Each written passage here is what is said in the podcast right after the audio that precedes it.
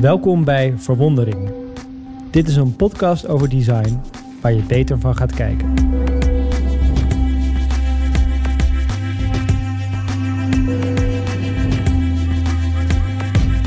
Elke aflevering spreekt Harold Dunning met andere ontwerpers en creatieve ondernemers over de impact van hun werk.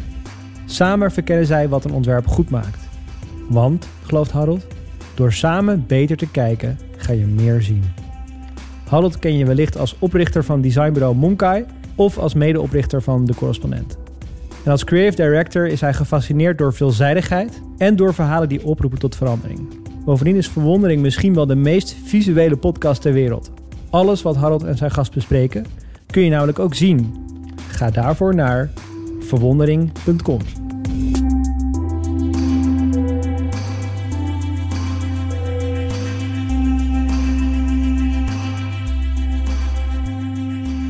was een chaotisch feestje in een bomvol studentenhuis. We waren begin twintig, iemand draaide plaatjes. Ik had een handjevol chips, Michiel niet. Handen schudden, het kon toen al niet. Soms ontmoet je iemand en denk je dat je vrienden kunt worden. Heel soms weet je het zeker, omdat je gewoon zegt: zullen we vrienden worden? Eigenlijk hoor je die vraag niet meer te stellen. In ieder geval niet meer na groep 3 van de basisschool. Maar toen viel de naam Hanko Kolk en wisten Michiel en ik dat we niet meer terug konden. Deze striptekenaar met de prachtigste lijnvoering, de Johan Cruijff van het witte vel, was onze jeugdheld. Hem deed ik het liefst na op papier. Michiel mocht hem zelfs nadoen in het echt, door bij hem stage te lopen in zijn Velpse atelier. Deze ambitie tekent Michiel, telkens op zoek naar hoe je iets mooier in beeld kan brengen. Toen hij erachter kwam dat er geen scholen bestonden voor cartoon tekenen, ging hij animatie studeren. Langzaamaan slokte storytelling al zijn aandacht op. En al dat verhalende werk werd steeds langer en langer, tot hij een lamme hand kreeg en de figuurtjes inwisselde voor acteurs. Live action, dat voelde goed. Het oogde ook prachtig. Na diverse korte films, zoals het ontroerende Ari met die andere jeugdheld, Weile Aardstaartjes, volgde in 2012 in Toronto de première van zijn allereerste film, De Ontmaagding van Eva van Ent. Daar waar veel jonge filmmakers het liefst iets maken wat zwaar en stoer is, een soort zoektocht naar identiteit, was dit een tragicomedie, vol zelfvertrouwen gedraaid, met een ervaren crew. In 2014 leerde iedere filmliefhebber in Nederland Michiel en scenariste Anne Barnhorn kennen toen A Motherfucker drie keer in de prijzen viel tijdens het Nederlandse Filmfestival, waaronder de Gouden Kalf voor de beste film. En iedereen die de afgelopen weken tijdens de quarantaine Netflix heeft uitgespeeld, kan de horrorserie Ares niet zijn ontgaan. De allereerste Nederlandse Netflix original, die Michiel samen met Giancarlo Sanchez regisseerde. Wat Michiel uniek maakt, is dat hij elk shot ontwerpt. Van het kleurenpalet en het frame tot de plek van de personages. Alles staat vast. Gek worden die acteurs van al die stickertjes. Vormgeven aan film, ook daar bestaan design guidelines. Michiel, Welkom in de studio van Monkai. Ja, dankjewel. Met zoveel detail in al je werk, wat verklaart dat er altijd wel frikandellen in voorkomen? Jeetje, ja, het is toch een soort Nederlandse signatuur die je daar probeert terug te stoppen. Ja, het is zo, hè? Er zit een patroon van frikandellen die steeds... Zeker, uh, ja. De ontmaagding van Eva van Ent, dan, dan werkt de vader denk ik in een frikandellenfabriek. Hij werkt in een snackfabriek en er worden ook Mexicanen geproduceerd. ja, Laten we niet beperken tot frikandellen. Ja. ja, grappig is dat. Hè? Ik heb altijd een soort fascinatie voor snackbars gehad, van Nederlandse snackbars. En als ik op vakantie ben, mis ik ook niet de snacks zelf. Maar gewoon, ik vind die, toch in België of zo vind je ze niet al. Niet, op, niet op die manier, met die, uh, met die gele, of met die groene pluimpjes en... Uh, uh, mooie geometrische vormen. Misschien is dat het wel, dat het toch allemaal zo'n duidelijke vormen zijn en eigen, ze hebben eigen kleuren. Ja. Wauw, ik kan niet echt... ja. ja. nice. Ja. ja, want ze zitten toch ook in andere films? Ja, ik heb ook animaties gemaakt over snacks. Ja. En, uh, maar je zegt het nu en het is inderdaad waar. Ja, het komt heel, het komt heel vaak terug. Ja. ja. En, um, dat dat dan mijn oeuvre kan Ja, zeker. Dat, uh, dat, uh, dat tekent je oeuvre. Ja. dat, is de, dat is de bruide draad ja. door jouw werk. Um, die stickers, uh, vertel eens, hoe, hoe, hoe, gebruik je die dan om een filmscène samen te stellen? Hoe werkt dat?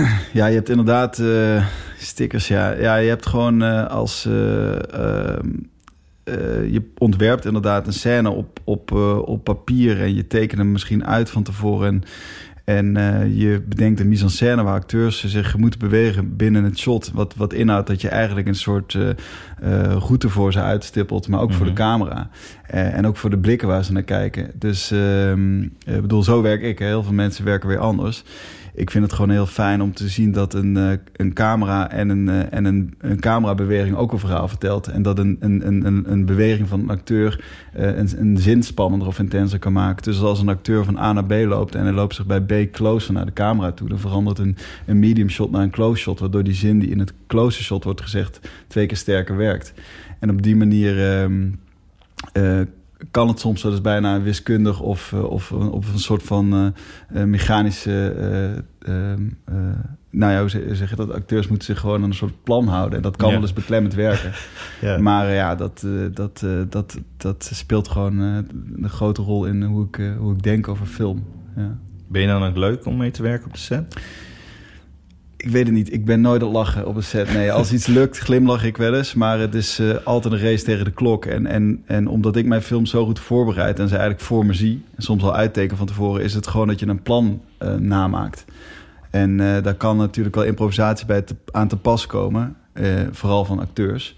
Maar over het algemeen wordt alles bedacht. En, en ben je aan het zorgen dat het net zo mooi wordt als, als dat in je hoofd is. En dat vergt heel veel concentratie. ja. Want, want hoe, waar heeft dan de, de acteur vrijheid? Nou, ik denk sowieso, kijk, als je, als je de mogelijkheid hebt om zoveel mogelijk te kunnen repeteren en over je rol te praten en daar een diepgang in te vinden, zit daar natuurlijk een hele vrijheid in het, uh, in het je aanmeten van een personage en een karakter. En dan kunnen we praten over dialogen of bepaalde motivaties.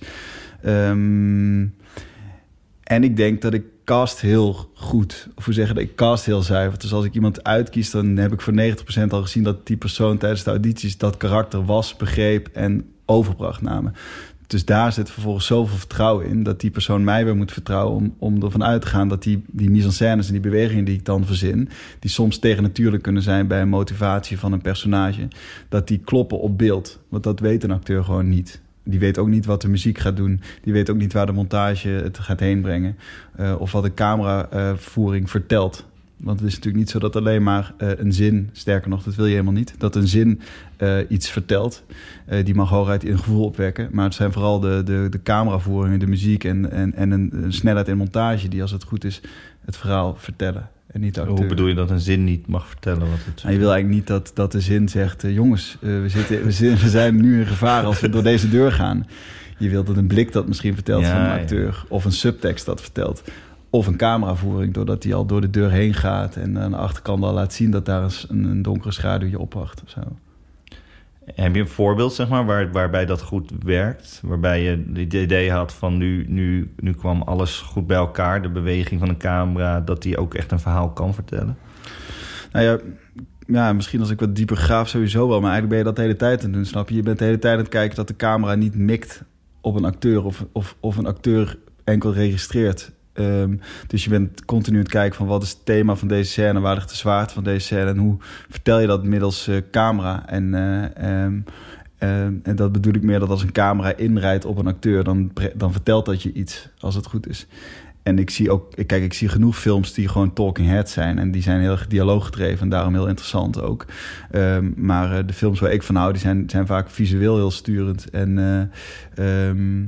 en dan hopelijk is het nooit vorm boven inhoud. Maar um, uh, kijk, op het moment dat, uh, dat, dat je gewoon een scène draait met een, met een totaalshot. Je draait diezelfde scène in een medium shot. En dan heb je nog een, een close van de acteurs. En een insert van een, van een, van een pistool dat je oppakt. Mm -hmm. En dan kun je daar in de montage alles mee doen. En, en zo worden veel films gemaakt. En ook heel veel films heel goed gemaakt. Maar wat ik veel interessanter vind is als je die pagina hebt van welk stukje van, de, van het script vergt een close-up en laten we de rest niet draaien. Wat vergt een, uh, een totaal en wat vergt een camerabeweging en dat gaan we filmen. En volgens mij komt dat heel erg vanuit nou, waar, je, waar je mooie intro over begon. Vanuit het striptekenen en vanuit het animeren. Uh, dus je kiest van tevoren, zeg maar. Je, je maakt van tevoren je plan. Um, en dat voer je uit op een set. Is dat ook wat je dan decoupage noemt? Dat je het eigenlijk meer ontleedt? Ja, decouperen doe je, doet ieder, dat, is, dat is gewoon een term voor een shotlist maken. Okay. Dus dat kan zijn een medium, close, totaal en insert. Yeah. Maar dat kan ook zijn, uh, uh, uh, nou, wat, ik, wat ik net beschrijf, hoe ik dan het liefst werk. Het komt denk ik ook vanuit, vanuit, vanuit dat tekenen, dat je zo, als je aan animaties denkt... Het is natuurlijk niet zo dat die de hele scène in een totaalshot en in een medium... die kiezen ook heel erg van tevoren. Dan maken ze storyboards, maken ze moving storyboards. Die timing maken ze van tevoren helemaal.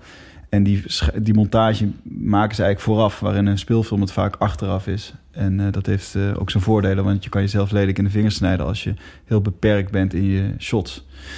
Um, maar toch zit daar voor mij wel de, de, de kunst en op een gegeven moment ook onlang, ontstaat er toch langzaam een signatuur naast frikandellen uh, in je werk. ja. En, en hou ik daar heel graag zoveel mogelijk aan vast. Ja, want je hebt ook animaties gemaakt, zoals Seymour Bits, een mhm. videoclip of ja. een junk voor de jeugd van tegenwoordig. Ja. Um, is dan zeg maar alles wat je bedenkt, is dat wat geanimeerd wordt? Of wordt daar toch nog wel in gesneden? Monteer je daar toch weer in? Ja, je monteert er wel in. Maar ik moet ook zeggen dat zijn... Nou, Seymour Bits was echt wel heel bewerkelijk. maar die dingen met, van de jeugd, dat is dan, dat is dan natuurlijk een beetje... Uh, ook, ook aanklooien en, en, en experimenteren en zo. Um, maar je kan wel, kijk, die Pixar-films bijvoorbeeld, wat natuurlijk weer een hele andere vorm van animatie is, die kunnen echt tot in de millimeter kunnen die blijven hermonteren, omdat die hele wereld bestaat in 3D. Daarom zijn die films ook zo, films ook zo grandioos uh, gemonteerd. En ze zijn ook op papier al grandioos vaak qua storytelling. Maar je bedoelt dat je elke keer weer terug kan in die wereld. Je kan de camera net anders zetten als je, je licht anders doen. Je kan, het, je kan toch net die hoek anders pakken en zo. Dus die films die, eh, die hebben weer een andere... Um, maar goed, die worden ook niet uh, tot in de oneindigheid ontworpen of zo. Die kiezen ook echt wel van tevoren heel duidelijk uh, een storyboard. En die, spreken de teksten natuurlijk ook van tevoren in... voordat ze überhaupt gaan animeren.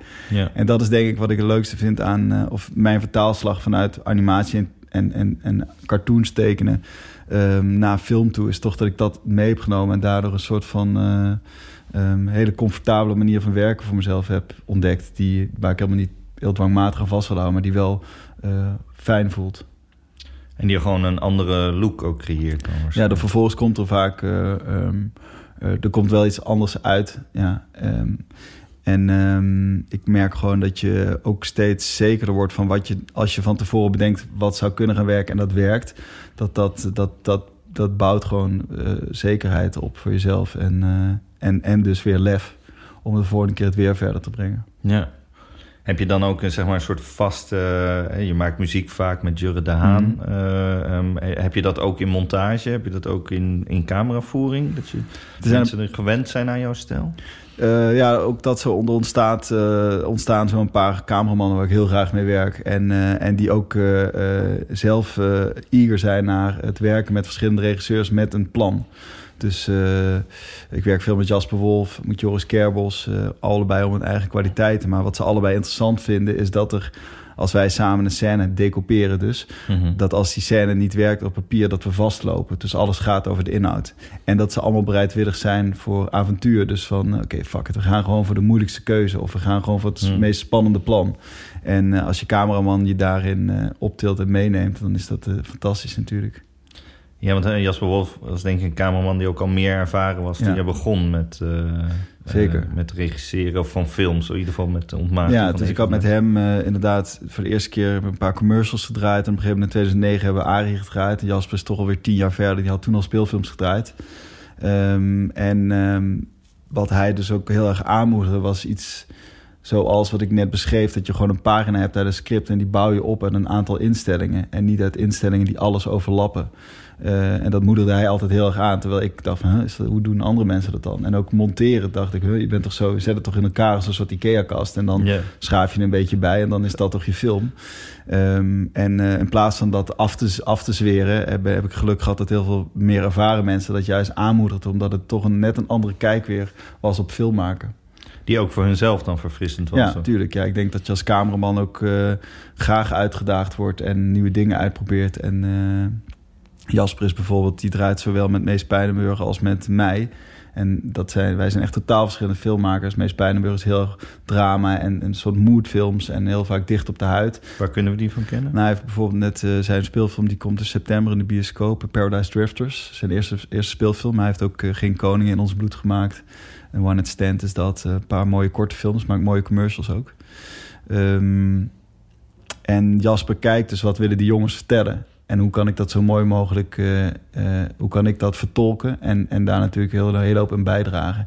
En dat geldt uh, ook voor een editor weer of voor een muzikant. Je vraagt ze om hun eigen talenten en vervolgens hoe ze, zich, hoe ze jou kunnen optillen weer. Ja.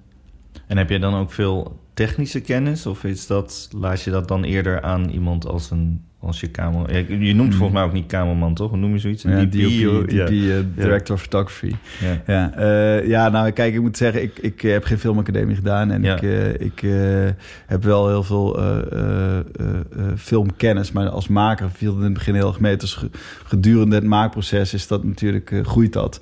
Maar eh, ik was op het begin ook helemaal niet eh, zenuwachtig... dat ik niet wist welke lenzen wat deden... of welke lampen waar moesten staan. Omdat ik al best wel snel achterkom van... hey, iedereen heeft zijn eigen expertise en zijn eigen fascinatie. Die geluidsman wil geen regisseur zijn. Ja. Die cameraman eh, wil zich niet bemoeien met de muziek en de edit. Ja. Eh, dus ik eh, kon er heel erg op vertrouwen dat iedereen zijn eigen, eigen ding had. Ehm, ehm, en ehm, ja, dus als je maar heel goed kan vertellen als regisseur wat je wil... en mensen daarmee mee kan nemen en enthousiasmeren... dan, dan wordt het dus een soort uh, gezamskunst. En ja...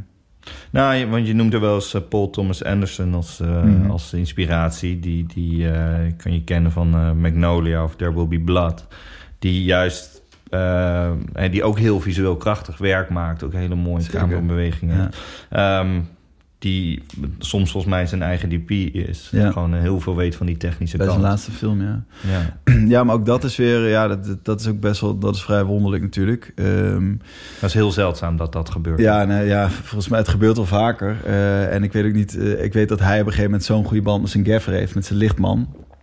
En dat zijn lichtman ook voor een deel bijna zijn, zijn DOP is. Dus hij en Paul Thomas Anderson is ook iemand die bedenkt zelf een hele decoupage en shotlist Ja. eh, zelf. Soms met zijn DOP waarschijnlijk, maar ook bij zijn laatste film dus helemaal zelf. En dat doe ik ook wel tot op zekere hoogte. Alleen eh, neemt een DOP dat nog naar, naar another level, weet je. Ik zou geen reden hebben om eigen films ooit te gaan draaien. Ik zou niet weten waarom. Lijkt me alleen maar afleidend. Maar kan je heel, heel even uitzoomend eh, eh, voor, voor eh, zou je hem kunnen uitleggen hoe, hoe ziet de, de, de verhouding er dan uit op een set, zeg maar? Je noemt nu de gaffer, eh, Mhm. dus die, die controleert je licht. Mhm. Hoe, hoe ziet dat eruit? Of tenminste, wat is jouw ideale werkwijze Ja. op de set? Ehm, ja, ik denk dat een DOP niet voor niks eh, director of photography. Dus die is verantwoordelijk voor, eh, voor, voor het beeld. Eh, waar ik verantwoordelijk ben voor de hele, de hele, het hele eh, plaatje. Dus als een soort dirigent van een orkest, weet je wel. Mhm. Waar dan misschien eh, degene met de grootste blaasinstrumenten dienst uitmaakt van de andere blazers, geen idee. Maar zo heeft een DOP heeft zijn eigen team. Dus een gaffer hoort er bij zijn team en een gripper hoort bij zijn team. Die kiest ook vaak zelf uit met wie die graag wil werken, met wie, wie zijn cameraassistent is. Ehm, en met die mensen heb ik ook contact, maar eigenlijk middels hem. Ja. Ehm, en ik kies mijn heads heel duidelijk uit. Dus wat ik, betekent het? Heads of departments. Dus Ja. dat, is een, dat is iemand van de kleding department, iemand Ah, van het art department, iemand van het camera department, ehm, een editor. ehm, en die hebben allemaal weer hun eigen mensen die, die weer onder hun werken of met hun werken. Ja. Ja. Ja, ik heb dat zelf altijd heel fascinerend gevonden aan film. Ehm, eh, eh, nou wat je inderdaad in de intro kon horen, eh, kennen we elkaar al wat langer. Ja. Ehm, en vond ik het eigenlijk altijd heel fijn om gewoon überhaupt de term regisseur. eh, ik merkte dat eh, binnen design heb je een design director Mhm. of een. of mijn eigen rol is vaak creative director. En dat ik dat eigenlijk een veel fijner idee vond. Je regisseert het geheel. Ja. Maar je wil met de best in een vak werken, die, waarvan ik juist wil dat ze tot iets anders komen. Ik wil geen herhaling van zetten. Je wil, niet het, je wil niet jezelf blijven herhalen, of je wil niet tegen hun hoeven zeggen: maak nog een keer wat je Mhm. op die manier deed. En eh, daarom vind ik regie altijd eigenlijk een heel, ja, eh, heel fijne manier van kijken naar ook hoe je, hoe je een ontwerp of hoe je iets kan Mhm. neerzetten.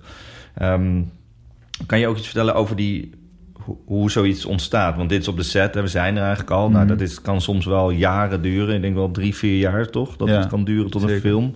Eh, hoe, hoe ontstaat een, hoe ontstaat een film bij jou? Ja, kijk, het is, dat is het. eh, dat is denk ik eh, bij film als kunstvorm, om het zo maar even te benoemen. Eh, dus met een idee. Hm.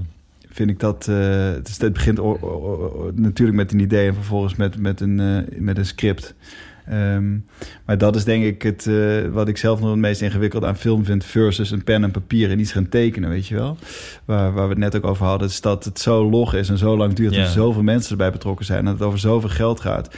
Eh, terwijl het allemaal gaat over een idee en een intuïtief gevoel... wa- waarvan je denkt, dit is vet. Hier ga ik eh, komende x aantal jaren in, in durven te stoppen.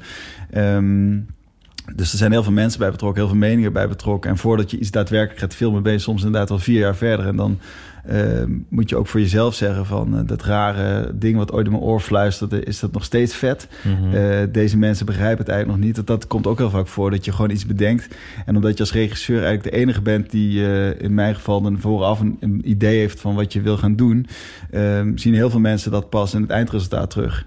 Um, dus je moet maar blijven verdedigen en uh, uitleggen. En, uh, en soms moet in jou maar vertrouwen. Eigenlijk. Precies, ja. En soms uh, kun je het zelf ook niet helemaal uitleggen. Toch, je kan wel heel vaak dingen motiveren. En sowieso kun je technisch uitleggen waarom iets, uh, hoe je iets wil gaan doen.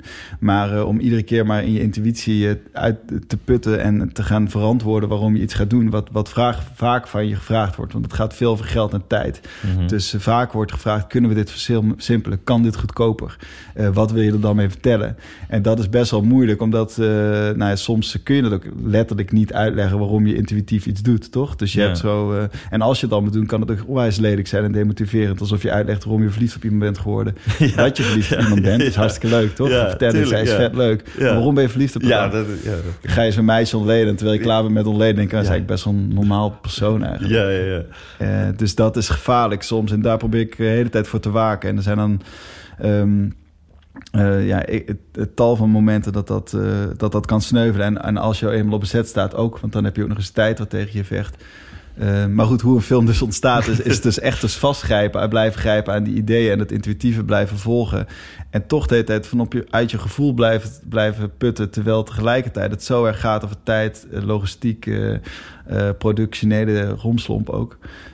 dus een film maken is wat dat betreft niet zo moeilijk, maar een goede film met een hart proberen te bereiken na, na al die jaren, dat is denk ik wel echt knap als dat lukt, ja dat dat hart er ook in blijft. Dat, dat, dat ja, dat die bezieling erin blijft. En dat mensen nog steeds uh, uh, kunnen huilen bij een scène waarvan je weet van ja, die, uh, die, die is zo en zo geconstrueerd of opgebouwd. Dat, dat dat nog steeds blijft, die lightning in a bottle.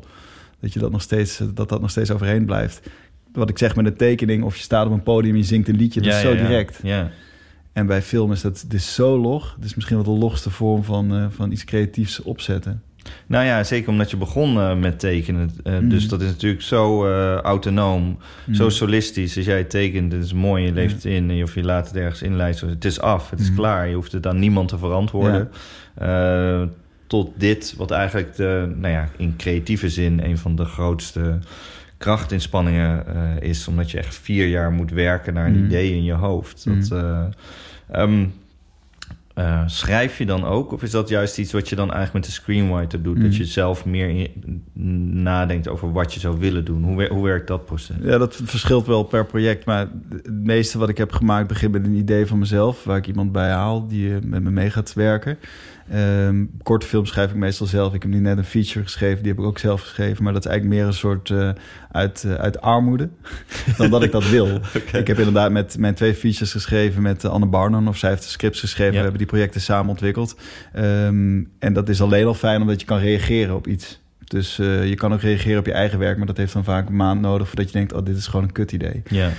Um, of dit is heel goed, hier moet ik op doorgaan. Gaat sneller. Ook. Gaat sneller, ja. En bovendien heeft een scenarist natuurlijk ook allemaal skills en tools die ik helemaal niet uh, heb of, of, of ambieer. Of, ja. Um, dus het liefst werk je gewoon... Ik zou niet liever willen dat er, uh, dat er een script in mijn bus valt... wat ik lees en denk, ja, dit wil ik doen. Yeah. Maar omdat zo... Uh, dat gebeurt bijna nooit. Je hebt wel eens dat je een boek leest... dat je denkt, wauw, dat zou ik willen verfilmen. Maar dat iets al in scriptvorm zo is wat jij denkt... of waar, waar, waar je iets bij voelt... dat is gewoon, uh, dat is gewoon niet snel. Um, dus ook om die reden grijp je zeg maar naar je eigen ideeën... en ga je zelf schrijven... Uh, en ja, het scenario schrijven is gewoon echt moeilijk. Er zijn gewoon weinig uh, goede schrijvers. En als we er al zijn, dan uh, moet dat ook maar eens net klikken. Ja, en, ja. En, want het is namelijk zo, als, als, je, als je iets schrijft en ik voel het niet... dan kan ik het niet doen. Terwijl als ik iets verzin en die schrijver voelt het niet... dan dwing ik of forceer ik het wel in dat het toch vet wordt... omdat ik het ga doen. dus het is ook wel moeilijk om dan net met iemand een klik te vinden. Ja, ja, met Anna heb je dat denk ik heel erg gevonden. Zeker, ook ja. wat, wat, we vertelden over A-motherfucker. Mhm. Mm -hmm. um, Sowieso de filmpjes uh, van, uh, van uh, de jeugd van tegenwoordig, Junks, tot aan een prachtige ja. tragicomedie als, als kan je allemaal vinden in de gallery van verwondering.com. Dus dan, volgens mij hebben we een linkje gevonden mhm. naar NPO 3. Ja. Ergens konden we hem vinden. Um, je werk is, is waarschijnlijk vaak heel licht en vrolijk en kleurrijk. Maar daaronder gaat vaak heel veel cynisme, ernst en uh, ironie schuil. En waarom pak je het leed het liefst op, op zo'n grappige wijze aan?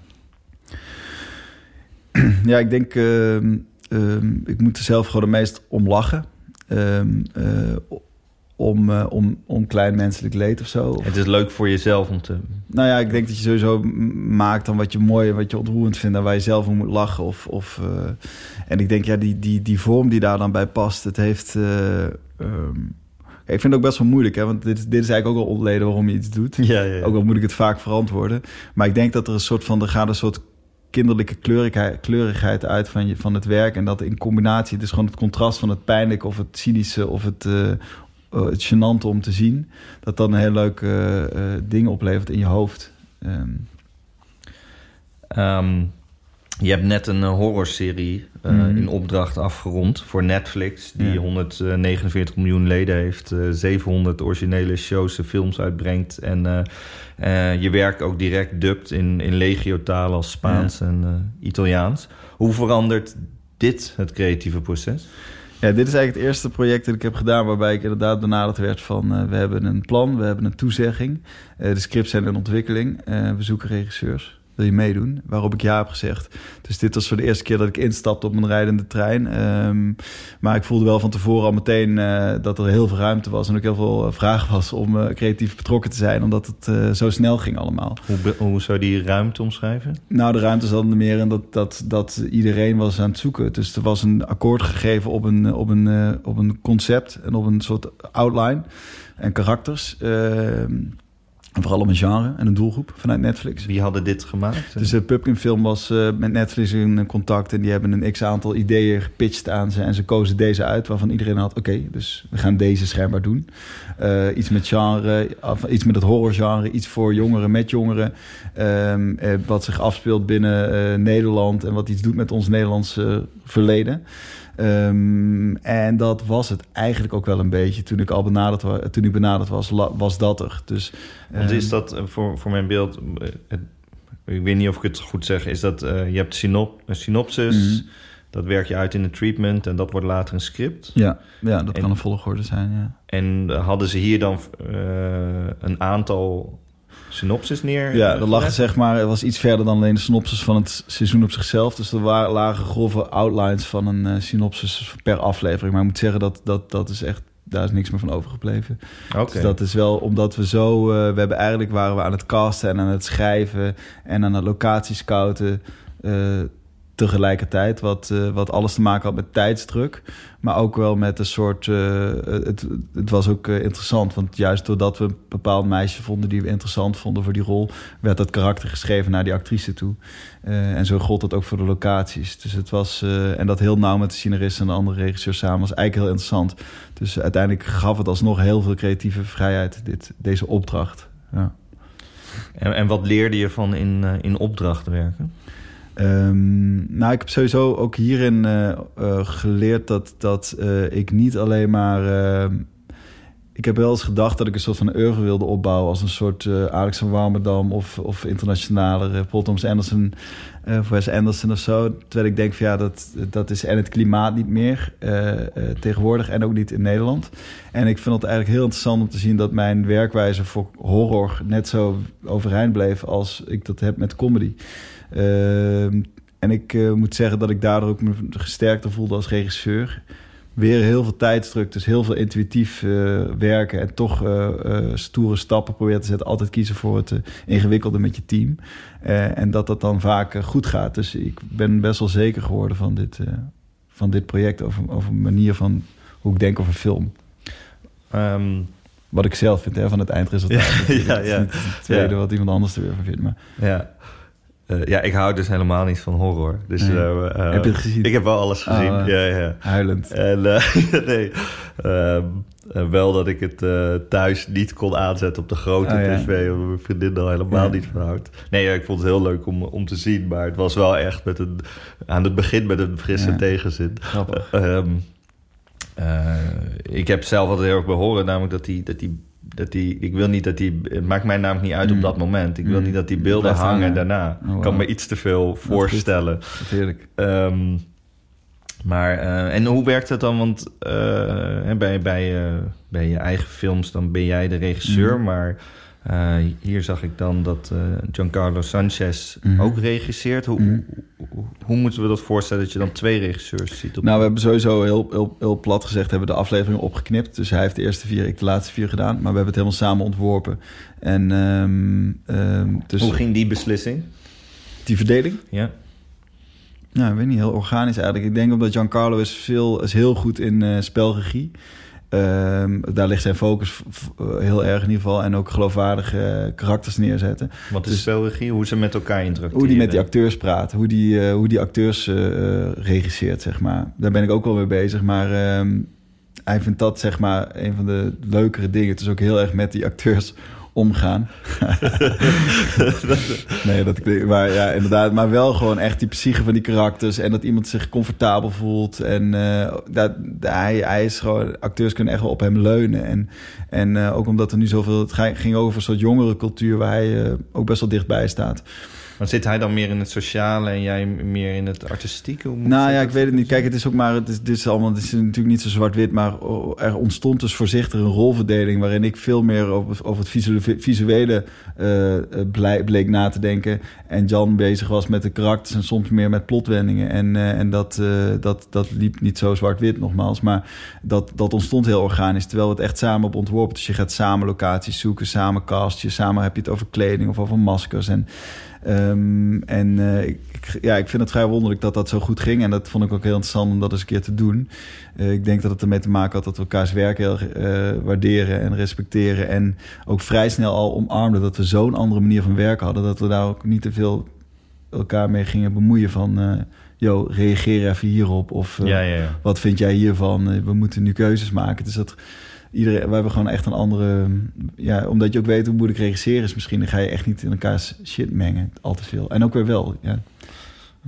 Ehm, want je zei in het begin van nou, wat, er, wat, wat er voor het eerst aan, je werd, aan jullie werd voorgelegd. Hebben ze jullie dan samen gescout, begrijp ik dat? Nou, we hebben alle twee veel met Pupkin gewerkt. Dus ze hebben eerst Giancarlo gevraagd, omdat het echt over jongeren ging. En Want toen hij had een gouden kalf gewonnen. we Gouden Kalf gewonnen voor Horizon. Ja. Ehm, en hij heeft met Pupkin ook een Van God Los gemaakt, die ik ook heb gemaakt in datzelfde seizoen. Wat is een van God los? Oh, so- sorry, Van Godlos is een, is, een, is een terugkomende serie van Pupkin Film. We hebben seizoen 4. Vorig jaar eh, kwam dat volgens mij op tv. Eh, seizoen 4 hebben Giancarlo en ik alle twee een aflevering gemaakt. En dat zijn eigenlijk standalone afleveringen, zoals dat heet. Dus die afleveringen zijn verhalen op zichzelf. Eh, over, over een misdaad. Je over er misdaad. Ja, het zijn vaak geïnspireerd. Het is geïnspireerd op waar gebeurde misdaden. En ehm, eh, het is altijd de vraag wie is, vra wie is slachtoffer, wie is dader vooraf. En op het eindigt het mond altijd uit in een moord. Ehm, en dat is een beetje de, de kracht van die serie. Die van jou heet Beverman en zo. Ja, Beverman en Zoon. Ehm, dus daar hadden Jan en ik net elkaar ook wat beter leren kennen. En toen ehm, moest hij ook heel erg denken aan mijn eh, stijl en, en eh, aanpak. En ook, ehm, ja, we hebben allebei wel een zekere liefde voor genre. Die eh, we vinden dat dat te weinig, eh, waar, dat er te weinig mee gebeurt in Nederland. Dus ook om de kans aan te grijpen om internationaal Nederland op de kaart te kunnen zetten met een genreserie. Waren we allebei heel erg enthousiast eh, over. Ja, want dit is horror. Zou, zou je ons kunnen vertellen waar de, waar de serie over gaat volgens jou? Nou, het, gaat, het verhaal gaat over een, een meisje die ontzettend ambitieus is en alles uit het leven wil halen. Maar, maar meer, ze krijgt iedere keer de deksel op de neus. En eh, ze krijgt op een gegeven moment de, het, ehm, de kans om zich aan te sluiten bij een soort studentenvereniging... wat eigenlijk meer een soort sociëteit is, wat meer een secte blijkt. En die vereniging die gaat al eeuwen terug en die heeft zijn wortels in de Gouden Eeuw. En eh, ehm, daar blijkt op een gegeven moment toch iets eh, ehm, bovennatuurlijks bijna uh, on, in te schuiven. Dus het speelt heel erg, heel erg, met de thematische vraag: hoe kan het zijn dat, het, dat een klein land um, als Nederland ooit zo machtig en rijk is geworden? Daar moet wel iets demonisch achter schuil gaan. En zo uh, heeft het dan ook als een tentakels in, het, in, de, in de werkelijkheid, namelijk uh, nou ja, VOC en, en schuld en. Um, wat, wat, moet je er eigenlijk van vinden dat het hier zo goed gaat en dat dat toch is gegaan, samengegaan met kolonisatie, plundering, slavenhandel. Ja. En daar speelt het mee met die thema's. Ja, je hebt daar nog een heel mooi shot van, uh, denk ik, in een van de latere afleveringen, waar je zo vanuit het schip ja. onderin bij de slaven helemaal naar boven gaat. Met, ja. Uh, um, wat er ook uh, heel. Um, ja, ik weet niet, volgens mij men, mensen in film noemen dat dat de production value, toch? Dat, hoe dat het iets mooi is. Dan, ja, dat is kun je dat uitleggen? Ja, production value kan ook gewoon een stad zijn als Amsterdam... die zo mooi eruit ziet dat je dat okay. voor niets krijgt. Maar production value kan ook zijn hele grote sets... en dat het gewoon... of een vliegtuig dat net toevallig laag overvliegt. Dus je kan het soms ook krijgen of je bouwt het. Maar dat het er grotesk en overtuigend uitziet, ja. ja. Ja, want je had hele mooie locaties, uh, viel mij ook ja. op. Uh, waar, is de, waar is de sociëteit zogenaamd neergezet? Nou ja, die, die, die is versnipperd over vijf locaties. Dus die, uh, dat is een, een autotel in Wassenaar. Dat is het Tijlersmuseum in Haarlem. dat is ergens in Utrecht in de catacombes van een of andere oude bunker. Ehm, zo gaat het nog wel even door, ja. ja is een grote illusie natuurlijk. Maar wat, wat kost dan een aflevering, denk jij, van, van Ares? Um, nou ja, volgens mij, volgens mij uh, uh, het zit gewoon net iets boven de grotere, duurdere Nederlandse series. Maar echt niet veel. En bovendien, ja, de woner is het geval, uh, op het moment dat je, dat je iets in genre gaat doen, is het al duurder. Dus wij, hebben, wij hebben echt niet veel meer mogelijkheden gehad. Ik denk dat je meer over tijd kan spreken. Dus waar een Nederlandse serie van 50 minuten normaal zes dagen, draaidagen heeft, hebben wij voor 30 minuten zes draaidagen. Je, je telt in draaidagen. Ja, zo, ja een beetje. Ja. Het gaat toch veel over tijd en hoe, je iets in beeld kan brengen en de tijd die je daarvoor hebt. En op het moment dat je horror gaat doen en je gaat met special effects en visual effects werken, dan slurpt dat al zoveel meer tijd op dan wanneer je iets draait als uh, Hollands Hoop of van Godlos, waar dan misschien één of twee keer een, schotwond in zit. Maar wij er zo, ja, er zaten heel veel dingen waar gewoon heel bewerkelijk. En ook het maken van suspense vraagt om veel shots, uh, uitgedachte shots, in plaats van, uh, nou ja, talking heads of zo. Ja.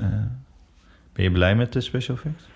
Uh, soms, ja. Ik vind, we hebben echt met Planet X, uh, die, de, die nou bijvoorbeeld het slavenschip shot of... Ja, ik kan heel veel gaan spoilen als ik niet oplet, maar er zitten heel Wie veel... Planet X? Uh, dat is een postproductiehuis, dus zij doen visual effects en ik, ja, zij kunnen echt wel meedraaien op, op wereldniveau, vind ik. Zij zijn echt heel goed, ja. Maar had je zeg maar genoeg budget om te kunnen maken wat want Giancarlo nee. en jij in je hoofd hadden? Nee, niet. Nee, nee maar dat is nooit. Ja. Ik denk als we dubbele budget hadden dat ik ook nee had gezegd. Maar het is echt niet zo dat Netflix uh, budgetair uh, verlegen zit uh, natuurlijk. Dus die, die, die, ehm, die maken dingen niet goedkoper dan, dan, dan studio's. Nee, nee, nee. Het is misschien ook meer dat ze, ze, hebben natuurlijk hele diepe zakken, maar dat mhm. ze, en dat ze misschien en naar Nederlandse maatstaven dat het allemaal heel oké is, mhm. maar dat er een heel deel van de series wordt uitgechurnd uh, om, uh, nou ja, eigenlijk, uh, ik las ergens dat het eh, veel, veel minder gaat over de, de hoeveel uur content maak je per maand of per week? het gaat nu echt over uren content dat, per dat dag. Is, dat is weer wat anders. Dat is zeker waar. Zij zijn onwijs veel content aan het pompen. En um, zij zijn... Uh, wat daar interessant in is, is dat ze dan... Dat gaat wel gepaard met risico's. Want als zij... zij Um, kijk, als een van de tien dingen die ze produceren een hit wordt, zijn ze super blij. Ja. Uh, en ze zijn echt op zoek naar originaliteit. Want zelfs, uh, zelfs mijn ouders kijken nu op dit moment Netflix. Dan als, het, als in kijken Netflix. Als het niet bevalt na een kwartier, dan kijken ze wel iets anders. Ja, ja, ja. Want ze zijn, mensen zijn echt op zoek naar leven en originaliteit. En dat uh, soms gaat het ook. Ja, soms worden dingen ook bij elkaar gesprokkeld. Ik zag nu een nieuwe serie die ik best wel goed vond. Um, I'm Not Okay With This. Mhm.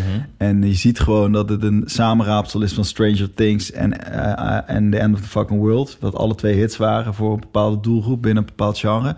En je ziet dat dit een, een mengelmoesje is van de twee.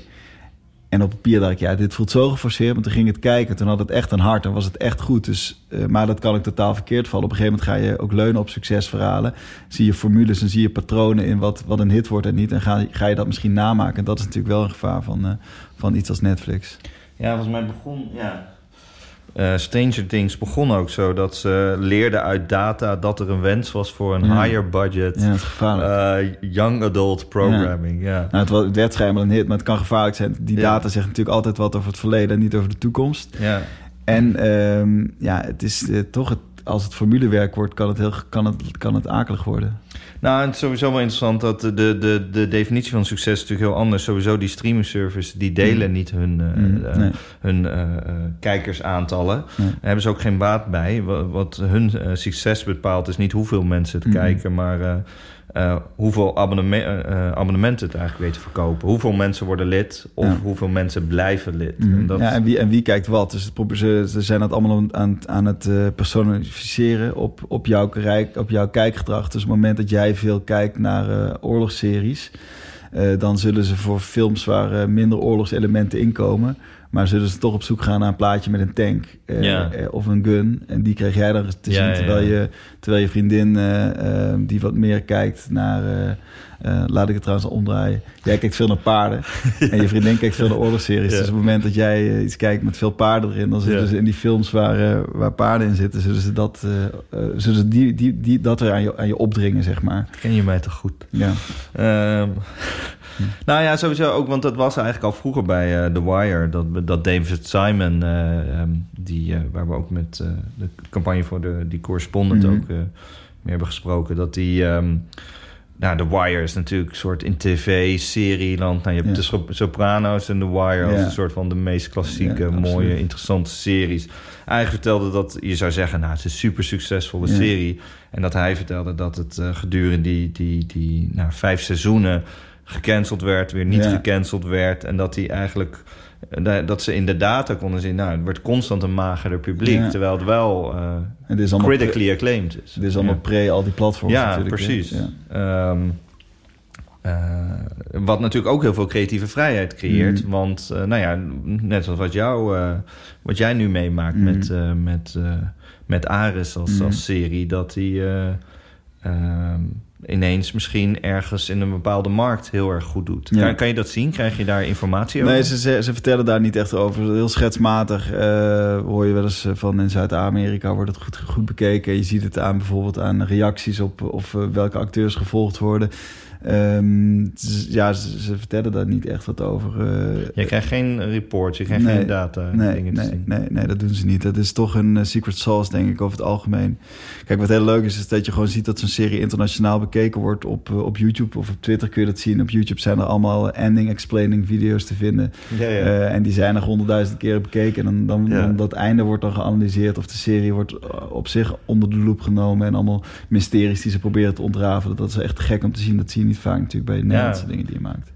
Uh, ja, want dat, hoe is dat voor jou als maker? Van, uh, is, is er een, een, filmpje waarvan je dacht... dit is echt een goede analyse van het einde? Ja, ja, ja het is ook misschien wel leuk om te vermelden. Er is één filmpje en die, die, die, die komen zo scherp... en die zien echt alles wat we bedacht hebben. Die zien de hele kapstok. En daaronder zijn we allemaal reacties van mensen die daar weer op reageren. En sommige dingen denk van, holy shit, dit hebben, ze gewoon, dit hebben wij misschien onbewust bedacht. Ja. En deze had ik zelf nog niet eens gezien. Zoal? Oh, nee, maar er zitten waarschijnlijk spoilers als je iets vertelt of niet. Heb je eentje zonder spoilers? Nou ja, het gaat in aflevering 1, uh, ja, dat zal ongetwijfeld over spoilers gaan. Maar het gaat over een soort van of een ei dat terug lijkt te komen. En dat ei, nou goed, het is inderdaad een onwijze spoiler. Maar um, Nee, er worden patronen ontdekt. Dat ik denk van, oh, dit hebben we misschien onbewust hebben we dit dus ja. bedacht, maar deze, deze hebben we niet eens uitgeschreven. Maar dit had je nog nooit bij je andere werk meegemaakt? Een beetje mensen... wel gewoon dat mensen op Twitter natuurlijk over praten, dat er dialoog ontstaan of, of op IMDb, maar niet dat er echt explaining video's worden gemaakt. Nee. Dan kan je uitleggen, want in explaining video's is gewoon een paar minuten wordt het eigenlijk, je ziet de shots en ze vertellen. Ja, het is gewoon een voice-over van iemand die heel eh, enthousiast vertelt waar de serie over gaat en wat hij goed en niet goed vindt ook. Ook okay. wat hij niet goed vindt, weet je, dat wordt niet gespaard of zo. En die, die legt gewoon dingen uit hoe het zit, want de serie, um, we vertellen niet alles, weet je. Heel veel ja. dingen is, is onduidelijk wat het nou echt betekent en daar gaat het dan over. Wat, ja. wat, wat betekent die oude vrouw, wat betekent uh, X of wat betekent dit of dat, ja. Ja, want vroeger had je natuurlijk, uh, nou bij, bij vroeger, hè, aanmandenvakker is mm. al vroeger, want dat mm. is uh, je, je, je uh, film uit 2014. Dan, mm. dan kan ik me voorstellen dat je heel erg kijkt naar wat zegt de NRC, wat zegt Parool, wat zegt de Volkskrant. Um, kan je waarschijnlijk nog zelfs herinneren, denk ik, wat ze zeiden. bij de ontmaagd van een van de enten staat dat allemaal op de poster. Ja. Um, nu, is dat, kijk je nog naar die criticasters? Of is dat, kijk, ik kan me nog steeds in voorstellen mm. dat het interessant is. Maar waar, waar, nou, waar ja, praten jullie eigenlijk over als je kijkt van... Nou, toen die serie net uitkomt, is het natuurlijk, uh, weet je, dat is interessant wat kranten erover schrijven binnen Nederland. Maar het is veel leuker om te kijken wat gebeurt op Rotten Tomatoes of wat gebeurt er op Twitter of op YouTube inderdaad. En uh, ook omdat het zo mondiaal wordt in één keer. Waar wordt het opgepikt en wie zegt wat? Ja. Uh, wordt het opgepikt, wordt sneeuwt het onder? Ehm, dus dat, kijk, dat is het leuke aan, aan dat hele wat er nu in de hand is met. Uh, en dat is ook een van de redenen dat ik ja zei tegen een opdracht als Netflix, uh, als Ares. Is omdat in één keer uh, is, je, is je als filmmaker heb je zo'n groot platform. Gewoon de wereld kan het in potentie gaan zien. En dat is zo interessant aan wat er nu gebeurt. Dat.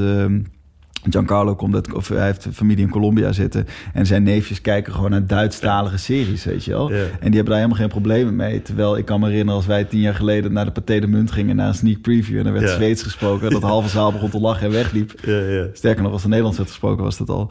Maar uh, dus dat is, uh, kids kijken gewoon Japanse series en films. Mijn ouders doen dat net zo goed. Dus er is daar een soort, dat is een super interessant ding wat er aan het ontstaan is. En wat, waar nog... Uh, weet je wel, de regels van het internet zijn sowieso nog niet geschreven, maar voor streamingdiensten en zo, dat is echt wat er acht jaar of tien jaar geleden met muziek aan de hand was, is eigenlijk nu pas met film aan de hand. En mensen weten het nog niet eens. Ik was in, uh, ik was in LA een maand geleden, um, um, had ik filmafspraken en daar praten, daar, daar gonst door iedere meeting die je hebt, komt Netflix naar voren. Dus je voelt dat daar nog steeds een soort van mensen niet helemaal weten wat er aan het gebeuren is in, in, in, de industrie. En ik sprak met een agent daar en die vertelde dat zij een regisseur vertegenwoordigde van een uh, film The King. Best wel een goede film Netflix. Uh, maar die komt dan uit uh, net na The Irishman en net voor Marriage Story. Alle drie films van Netflix. Mm -hmm. En alle drie knallers. Maar die sneeuwt dan onder op het eigen platform. Mm -hmm. En dan kun je, tegen, kun, je, kun je een marketingmachine op loslaten wat je wil. Maar dan concurreer je tussen jezelf. Dus zelfs Netflix begrijpt nog niet... Ze kunnen moment niet zoveel meer ja. dan, dan allemaal films marketen. Maar ze willen zoveel uitbrengen dat, je, dat het onmogelijk is om het allemaal te zien. Maar dat kan dus echt ondersneeuwen. Je kan je eigen concurrent ook worden. Dat is best wel interessant. Ja, zeker. Ja, nee, nou sowieso is dat natuurlijk heel uitdagend voor ons als kijker ook allemaal. Van ik probeer jouw werk dan te vinden. Mm. Uh, um, uh, nou, ik heb Disney Plus, ik heb mm. uh, Pathé thuis, ik heb ja. Netflix, ik heb Amazon Prime. Um, dat wisselt ook allemaal de hele tijd hoe ja, dat werkt. Ja. Ik had Amazon Prime, dacht ik, ah, nu heb ik Seinfeld. Was Seinfeld weer weg. Ja. Um, je kijkt YouTube, je kijkt al die kanalen. Um, ben je Nederlandse content? Nou, we vertelden het net al aan, Motherfucker konden we dan gelukkig vinden op... Uh, dat is dan van de NPO eigenlijk, weet je. Dat is een film die is dan weer... Dat is eigenlijk een televisiefilm gemaakt voor de NPO. Dus die is dan van hun. Die willen nu Netflix krijgen. Dus eigenlijk ontstaan er weer allemaal nieuwe televisiekanalen. Ja, ja, en dan heb je natuurlijk ook nog die hele, het verschil tussen... Je, je kan zo grofweg zeggen waarschijnlijk dat het verschil tussen Nederland en Amerika is... dat dit een, een, een film of, of, of, televisie een subsidiewereld is en mm. daar een industrie. Mm. Um, en je, je, vertelde inderdaad net, je was net voor de lockdown in L.A. Je kon nog yeah. net vliegen. Yeah. Uh, ik weet nog wel dat je aanmodderfokker in een KLM-vliegtuig kon ja, zien. Uh, daar wilde ik mensen ook al aanraden, maar ja, daar zit nu niemand in. Um, Um, maar is het, uh, hoe, hoe, is dat als je daar aankomt met iets als een Netflix-serie mm. in je broekzak? Ja, het, helpt wel. Kijk, ik dacht, ik was ook wel. Um, um, ik wilde daar graag heen om, uh, om te kijken wat, wat, wat eventuele mogelijkheden zijn. Om, om daar misschien eens uh, als filmmaker aan de, aan de slag te gaan. En dat zou tien jaar geleden zou daar misschien een beetje lacherig over worden gedaan. En ik moet zeggen dat ik dat nog steeds doe met een zekere voorzichtigheid en, en, en, uh, en sceptici. Die we als Nederlanders ook nog eens gewend zijn. Maar Um, het is gewoon, uh, die filmindustrie is zo razendsnel aan het veranderen. En het is zo aan het globaliseren. Je ziet het bij acteurs al best wel. Uh, dat er aan de hand is veel Nederlandse acteurs. Uh, van Katja Herbers tot, um, tot Guy Jansen. Die gewoon internationale series komen. Ja. Um, en dat, dat zie je bij filmmakers dat dat ook steeds meer aan de hand is. Dus dat, dat is helemaal niet zo raar om daar is, dat te gaan aftasten. En... Uh, inderdaad, met zo'n internationale Netflix-serie. Ik heb daar gewoon, ja, je, je, schrijft gewoon bij mensen aan en die zijn toch allemaal op zoek naar de new best thing. En daar hebben ze echt wel een half uur voor over, natuurlijk. Dat is wat zij doen. Ze zijn op zoek naar nieuwe makers, nieuwe ideeën. En of die gast nou uit Nederland komt of uit ja. uh, LA, dat maakt helemaal niet zoveel meer uit op het moment dat je wel gewoon wat, wat hebt te laten zien. Ja. Ja, je doet nu heel bescheiden, maar je was gewoon uh, aardbeien eten met Dustin Hoffman. Dus, uh, je, je, je, spreekt wat mensen. Wat, wat merk je sowieso dat als als die Netflix-machine aangaat. Dat, Ja. het, dat, hoe, hoe anders is dan de promotie? Of hoe anders is... Ja, zou je Netflix is natuurlijk een soort eh, groot reclamebureau die gewoon leden werft. Dat Ja. is, wat, eh, dat is hun, eh, wat zij aan het doen zijn. Ehm, en eh, er wordt gewoon veel, eh, er gaat gewoon zoveel aandacht in die marketing zitten. Ja, en dat, dat is eh, iets wat in Nederland inderdaad in de subsidiewereld gewoon op die films worden gemaakt. En dan hoop je maar dat je met een paar posters door de, ska- door de stad en een Instagram-account dat er mensen op afkomen. Maar eigenlijk is dat best wel treurig dat daar eh, vanuit een distributeur gaat er wel wat geld in zitten, maar niet heel Ja. veel. Dat kan gewoon niet. Er is gewoon, daar is, je gaat niet de helft van je budget wat je hebt om het te filmen in je marketing stoppen. Maar eigenlijk is dat een hele scheve verhouding, waardoor bij heel veel mensen gewoon die films niet bereikt worden. Ja, En eh, dat is gewoon nog steeds wat Nederland mee te kampen heeft. Dat je of je hebt hele commerciële films ehm, die eh, doordat ze zo commercieel zijn automatisch nieuwswaarde creëren omdat, eh, omdat daar eh, Nick en Simon liedjes voor hebben geschreven of Linda de Mol de hoofdrol in speelt. van die soort Johan Nijenhuis Ja, die, krij- die krijgen los van dat ze ook geld in marketing stoppen. Ongetwijfeld krijgen die heel veel free marketing, omdat mensen daar toch wel over schrijven. En dan heb je tegelijkertijd heel veel, ook heel veel, en daar zitten vast ook wel goede films tussen, maar je hebt dan ook weer heel veel arthouse films die gewoon eh, zo eh navelstaardig lijken soms en niet voorbij, eh, ehm, eh, voorbij een filmpubliek, hoe zeg je dat, voorbij een soort cineasten lijken te komen of voor mensen met een cinefiel pas gemaakt te lijken zijn, terwijl ze echt wel toegankelijk genoeg zouden kunnen zijn om een breder publiek te bereiken, maar er is dan gewoon geen marketing power zit daarachter. Ja, En dat begrijpt Netflix heel goed. Ze hebben daar, ze hebben daar echt heel veel ehm, tijd en energie stoppen ze in om die films te promoten. En niet alleen via hun eigen website, wat ze gewoon zijn, een, een website eigenlijk. ja, mm, ja, ja een Nou, platform. een dus platform, het, ik bedoel, ja. ik kijk het via mijn PlayStation, Nee, een of ander via, via zijn via laptop. een app, ja. maar zij zijn natuurlijk geen bioscoop waar je naartoe kan. En, Nee. eh, ehm, Dat doen ze soms toch wel, of niet? Is het niet ja, ja, het zijn sommige films eh, die, eh, en dat heeft misschien ook alles te maken met promotie. Ja, Eh, want, eh, die, eh, die dan een maand lang in de bioscoop draaien voordat ze online komen. Ja, er werd ook al gespeculeerd over dat Netflix zelf, zelf weer bioscopen wil gaan maken. ja, ja. Wat, wat op zich heel interessant zou kunnen zijn als zij ook nog een eigen als zij een soort paté worden. Best wel een interessant idee eigenlijk. Ja, die CEO die heeft ooit gezegd, Reed Hastings heeft ooit gezegd... we concurreren eigenlijk alleen nog met slaap. Oh ja. En we winnen. En dat was een soort half grappig. Maar iedereen was wel een beetje soort van... Oké, het is best wel scary. Super grappig. Ja, en er komen ook weer nieuwe dingen aan. Eh, HBO Max komt eraan. Volgens Ja, mij dat Uni- is Universal gaat eh, Peacock uitbrengen, ook een platform. Peacock. Oh, dat heb ik Ja. niet gehoord. Wat is dat? Ja, Universal Studios die gaan ook een eigen platform, eh, online platform. Dus ik vraag me af dat of al die Universal films die nu op Netflix staan... of welke streamingdiensten dan ook naar zichzelf toe worden getrokken. Ja. Wat Disney natuurlijk ook al gedaan heeft. Ja, ze, eh, ehm, ja, er komt ook iets als... eh, volgens mij is dat, dat is net live, eh, Quibi. Dat gaat juist weer over hele... Dat is van Jeffrey Katzenberg. Die runde die niet ooit Disney, denk ik. oh, dat weet ik niet. Ehm, maar eh, eh, ehm, dat is eigenlijk een, een platform waar ze heel veel geld in investeren met allerlei grote namen. Waar ze juist heel erg zitten op 10 minuten en zo. Ja. Dus heel erg op, op mobile content. Ja, Eh, dat is zo vet, weet je. ja. Dat, is, dat is allemaal zo... Hetzelfde als met die series, dat je... Het, het, het- hoe mensen een nieuwe serie kijken... en vooral het tweede seizoen, als ze het eerste seizoen tof vinden... dat ze het gewoon zo gretig opvreten... ja. en dat ze binnen een weekend tot doorheen rammen. En dat Ja, is ja. tof dat dat kan. Ja. Maar vervolgens is, eh, willen ze zo graag een nieuw seizoen... ja. Eh, maar ja, je moet daar minimaal een jaar voor uittrekken. En, Ja, ja. eh, en vervolgens is dat al eh, best wel kort. Waardoor de kwaliteit van een volgend seizoen soms gewoon kan tegenvallen. Dus je merkt dat het nog helemaal niet... Het is hartstikke leuk dat je in een weekend of een avond, zeg maar... een heel seizoen doorheen kan knallen. Maar dan duurt het echt wel weer een tijd voor het volgende komt. En dat, dat valt nu niet te versnellen. Dus Nee, ja, ik, ik las een, echt een absurde statistiek in de New York Times. Dat eh, eh, uit onderzoek van Deloitte was gebleken dat 77% van de eh, Amerikanen mm, per zit, dus per keer dat ze kijken, vier uur kijken. echt? Dat is echt crazy lang. Dan begin je dus om 7 uur en dan ben je, Ja. stop je om 11 uur. En dat is dan gewoon gemiddeld. Ja. Ja, shit, dat is ja. echt absurd. Dus als je HBO die heeft in, in 2019 50% meer Eh, uren content gemaakt dan het jaar ervoor. Dat is, wordt dat, zo'n, dat, eh, weet je, dat, dat vond ik ook heel leuk aan het maken voor iets als Netflix. Dat je gewoon, je kan ervoor kiezen om aflevering 1 35 minuten te laten duren. Waarbij mensen betrokken, eh, weet je, dat je net wat meer karakterverdieping kan, kan creëren.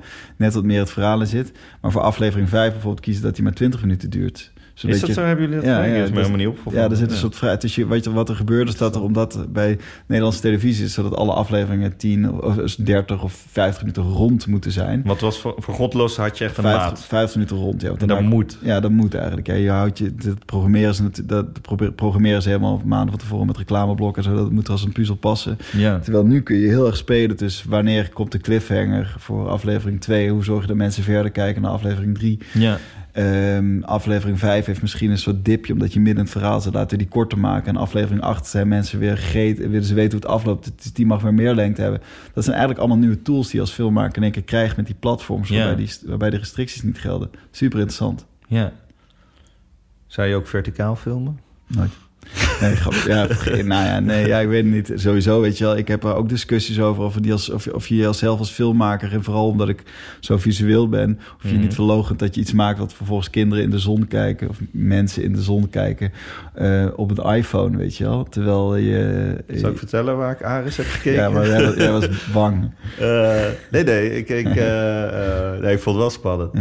Maar ehm, eh, eh, ik vond het uiteindelijk eigenlijk heel, eh, heel Ja. leuk om te kijken. Maar ik keek het op de, op de wc bij de was. Ja. Ja, ik vind dat dus Eh. niet erg, weet je wel. Ik, en sterker nog, het, het- het- je Oh, kan... ik dacht dat je aan het chockeren was. Maar het Nee, nee. Ja, nou ja, kijk... eh, je bent het al gewend nu. Ik ben het al gewend, maar het geldt natuurlijk... en het geldt niet voor iedereen. Sommige Ja. mensen, ik weet gewoon hoeveel mensen thuis al niet een prachtige set bouwen... met mooie boxen, Dolby en alles erom eraan. Juist omdat ze die thuis bioscoopervaringen zo vet vinden van al die platforms. Dat gebeurt ook. En het is iets wat je ook helemaal niet kan voorkomen. Dus eh, dat mensen het op een telefoon kijken of op een iPad... maar ook gewoon eh, wel op grote schermen thuis met goede sets. Dat is gewoon... Dat is zo tof en dat die vrije manier van kijken. Maar ik weet niet of je er minder mooi van gaat, moet gaan filmen... of de production value inderdaad naar beneden zal gaan. Dat is denk ik niet aan de hand. Mensen Nee. kijken nog steeds naar de Crown en hun mond valt open... hoe mooi dat er wel niet allemaal uitziet. Of Mad Men heb ik laatst ook weer voor een tweede keer opnieuw gekeken. Dat is zo mooi. Mhm. Ehm, dus dan wil je het ook groter zien. Ja, het laatste wat ik eh, zag voor, eh, voor eh, de, de quarantaine was eh, 1917. In, er Ja. is één zaal in Amsterdam. Dan ga dan op je telefoon kijken, dan, dan, Ja. dan heb je gewoon pech, toch? Dat kan helemaal niet. Dat, Ja, het is een, een oorlogsfilm. En zo, het lijkt dan één take waarbij je twee jongens volgt in, de, in de Eerste Wereldoorlog. Ehm, maar daar ging ik juist heel bewust. Ja. Gingen wij naar de, de Ja. Dolby Surround zaal. Waarbij ik weet dat, oké, dan is eigenlijk een soort attractie bijna Absoluut. waar je naartoe gaat. Ja. Eh, ik, ik heb ook echt heel erg zin als de bioscopen weer open Volgens gaan. mij is het ook helemaal niet zo dat de bioscoopbezoek heel erg af en nemen is door Netflix, toch? Volgens mij valt dat best wel mee. Nee, volgens mij valt dat ook wel eh, mee. Ehm, je begon natuurlijk ooit met eh, animatie. En wat bijvoorbeeld iets als Cartoon Network uiteindelijk... dat is ooit begonnen. Cartoon Network is Mm. ooit begonnen door Ted Turner... om eh, advertenties te hebben naast je, je, je Hanna-Barbera Mm. eh, bibliotheek... aan allerlei eh, karakters. Toen uiteindelijk zijn ze gewoon zelf series gaan maken als Powerpuff Girls... Mm. en Dexter. ja, Dexter, Johnny Bravo. Ja. Fantastisch allemaal. Zeker. En werden ze eigenlijk heel erg... ja, verdienden ze miljarden aan, aan merchandise. En Ja. dat was ineens allemaal hun eigen ding. Ze hadden Ja. hun eigen rechten erop. En jij hebt ook vaker geanimeerd. Zou je niet Mhm. ooit die kant op willen gaan? Je eigen karakter ontwikkelen? Nou, sowieso, weet je wel, of nou voor animatie geldt of film. Ik zou, wat mij heel tof lijkt, is dat je op een gegeven moment gewoon echt een soort worldbuilding creëert met, met een soort eh, inderdaad terugkomende personages. Dat je dat seizoenenlang zou vol kunnen houden of, eh, of, of echt iconische karakters ontwerpen. Ja, ik, ik vind niks leuker als ik zo door mijn oogharen heen naar mijn eigen film kan kijken. En dat ik daar al ook een, veel, ook een speelfilm, dus dat je gewoon personagetjes ontdekt, weet je wel. ja. Dat probeer ik te doen. Dat je iedere keer zorgt dat ze los van elkaar, dat ze eruit zien als, als figuurtjes. Dat je ze kan natekenen. Ehm, nee, maar ja, ik, zou, ik had toen met, met Rinus, eh, wat we met Freddy van de jeugd inderdaad toen hebben getracht te proberen. Toen waren we best wel dichtbij realisatie van het dat is die serie over een junk. Over die junk, ja, Ja. daar hebben we echt alleen maar, daar hebben we gewoon schetsen voor gemaakt en Ja. drie testjes voor gemaakt, maar wel heel veel scripts voor geschreven. Ja. Toen, ik zou dat heel graag nog op willen pakken om een soort van, dat, dat, toen fantaseerden we echt wel over lunchtrommels en zo. Ja, ja, ja, ja. Natuurlijk, ja. Ja, ik zou het liefst die bever uit, uh, van Beverman. Uh, Heeft hij niet ook frikandellen als ja, die, ja, je hebt dus die snack, die, die fabriek, die hebben Beverman Snacks. Ja. En daar heb ik toen zelf het logo voor ontwerpen. Nee, hij heeft, een, hij heeft een, een blokje hout vast, maar dat is een frikandel. Ja. En zijn staart is de vorm van een Mexicano. Heerlijk. ja, daar was ik erg blij mee toen, ja. Um, je was bezig, uh, of je bent bezig met een Canadees-Duitse film. Mm Um, nou, nu dat we dit opnemen, gebeurt er allemaal niks. Nou, Gaat dat nog door? Ben je bezig? Ja, dat gebeurt eigenlijk gebeurt er wel wat. Want op zich, uh, dat ligt nu, dat is echt, as we speak, is dat ook naar alle platforms gestuurd. Dus een heel pakket met script en motivatie, potentiële acteurs en uh, de hele rattenplan. Dat ligt nu bij allemaal platforms in combinatie met een distributeur zich, die zich eraan heeft verbonden. Dus uh, ik heb het idee dat het daar allemaal niet stil ligt. Sterker nog, wat ze kunnen doen, gebeurt. Ze kunnen alleen niet filmen, maar het zoeken naar plannen of projecten die ze in de toekomst zullen gaan doen uh, dat gebeurt wel degelijk. Dus dat speelt. Um, ja, en dat is ook heel leuk dat dit alles weer te maken met die globalisatie. Want het is inderdaad een Canadese producent die een idee had voor een script. Ja. Uh, die is met een Duitse producent in contact gekomen. Toen is dat script omgeschreven van Toronto naar Berlijn. Daar zat een, Duits, daar zat een Canadese regisseur op. Die viel om de een of andere reden af. Toen waren ze op zoek naar een Europese regisseur erbij. Toen zijn ze eigenlijk via mijn uh, Nederlandse agent... die zij weer kenden, zijn ze bij mij terechtgekomen. Hebben ze Ameldevakker gezien... En is het voor hun echt geen issue dat, uh, dat een Nederlandse regisseur een uh, film, een Amerikaanse film die geproduceerd is in Berlijn zou regisseren. En dat is heel leuk. Ik heb met hun een hele intense samenwerking. Die is voor uh, eh, 90% eigenlijk allemaal, zoals nu alle samenwerkingen gaan, via Skype of FaceTime gegaan. Ik heb in, toevallig in, in LA en in Berlijn, waar het filmfestival was in februari, heb ik ze allemaal gezien en ontmoet voor de eerste keer. Het voelde helemaal niet vreemd. Dus ik was er ook wel verwonderd door dat dat zo goed ging eigenlijk. Um, en hoe je elkaar dan kan treffen. En uh, middels uh, ja, gewoon die internationale ambitie dat dat allemaal elkaar vindt nu. Wanneer kunnen we nieuw werk van je zien, denk je? Um, nou, ik heb een serie gedraaid net voor Comedy Central. Um, en uh, dat heet de Pudding Club. Daar heb ik een aflevering uit mogen draaien. Wederom zo'n standalone aflevering. Dus ik kreeg de opdracht van dit is de Pudding Club. Zoek een personage uit die je leuk vindt. Vind een acteur erbij en, en maak iets voor ons. Uh, dat is door uh, Kaap Holland gedaan met, uh, met de jongens van New Kids. Of Flip van der Kel heeft dat een beetje geïnitieerd. dat komt volgens mij na de zomer uit. Dat zou eigenlijk wat eerder uitkomen. Dat hebben ze toch ook nu wat naar achter gezet. Okay. Een nieuwe comedy En ik hopelijk ga ik het eind van het jaar, mijn, in november, december, mijn, nieuwe, mijn derde speelfilm draaien. Eh, volgens de overlevering. Wat zouden wij nu echt moeten kijken op Netflix, volgens jou? Um, ja, ik ben wel aan het genieten van, uh, van Ozark op dit moment. Het is net een derde seizoen uit. Heel blauw, vond ik. Heel blauw is alles, ja. het, is, het is Breaking Bad, maar blauw. Ja, maar, ja, precies. Maar bijna te veel blauw. Ik was heel bewust van de kleur. Klopt, ja. Ik vind het, uh, het is gemeen om het af te doen als Breaking Bad. Al dat snap ik heel goed dat mensen dan doen zijn. Maar het is echt razend goed geschreven. Die Jason Bateman speelt de hoofdrol. Heeft het, ja. heeft het verzonnen, regisseert het ook. Ja. Wat ik echt vind getuigen van lef. En het is qua plotwendingen en qua... Um, je kent het wel, maar het, is echt, het gaat best wel verder. Het durft zo stoer te zijn. Qua script vond ik dat gewoon heel goed. Oh, heel interessant. Want ik heb daar één van gekeken en ik wist niet zeker. Dacht, ja, het valt ja, te maken. En ik vond dus, uh, uh, dus I'm Not Okay With This... wat dus een samenmengsel lijkt te zijn van The Stranger, World, uh, Stranger Things and the End of the Fucking World... vond ik ook onwijs origineel en echt een hart hebben. Daar ben jij heel oké okay mee. Ben ik heel oké okay mee. Als laatste vraag. Voor welk ontwerp ben jij het meest dankbaar? Ontwerp? Ja, dus iets wat ergens ontworpen is door een, door een mens. Eigenlijk alles wat door een mens gemaakt is. Waar iemand die een gedachte even, even stopt. Mhm. Waarvan je denkt, ja, dat vind ik, uh, dat helpt me echt in mijn leven. Nou ja, ik weet niet, het, um, ik, ik, weet niet waarom. Ik moet er in één keer denken gewoon aan filmposters. En uh, ik was de laatste keer gevraagd om een soort top, top 5 te maken van filmposters door New Amsterdam. Voor een Instagram-account. En toen was ik in één keer daarover nadenken. Toen kwam ik inderdaad op, op een ontwerp van een Jurassic Park. Of een logo van Back to the Future. Of een logo van Ghostbusters. Jurassic Park, dan zien we alleen maar... Eigenlijk alleen soort... in T-Rex, zo'n zo'n uitgraving. Ja. ja. En toen dacht ik van, Jezus, alleen die logo's al... geven mij zoveel warmte en, uh, nostalgie. En ik heb meteen zin om die films te kijken. Ja. Uh, terwijl, en dat gaat dan niet alleen over de tekst, hè, maar gewoon over het logo-ontwerpen. Zo. Dat, dat vind ik wel echt heel... Uh, daar, ik krijg daar, ik krijg daar t-shirts van. Ja, ja, heerlijk, heerlijk. Ja. Oké, ja, alles wat, uh, wat we net hebben besproken, dat zit ook in uh, verwondering.com, de gallery. Dus dan kunnen we deze posters uh, er ook bij zetten. En links naar je films. En de link naar de DVD van de ontmaagding van even van Ed, omdat dat onmogelijk te vinden is ergens anders. Dus mocht je nog een DVD willen kopen. En misschien maar dat wisten we niet zeker. Is die, lijkt hij ook bij Amazon Prime ja, ja, hij is, hij is, gewoon, hij is in Amerika ook gereleased. dus er, uh, volgens mij kun je hem gewoon uh, streamen via Amazon. Ja. Deflowering. The Flowering of Eva van. Ja. Lovely. Oké, okay. uh, heel erg bedankt. Thanks, dankjewel. Heb je reacties, tips of ideeën voor een gast? E-mail ons via podcast.verwondering.com. En je kunt ook een review achterlaten via iTunes. Dat vinden we heel leuk om te lezen. En het helpt andere designliefhebbers deze podcast te ontdekken.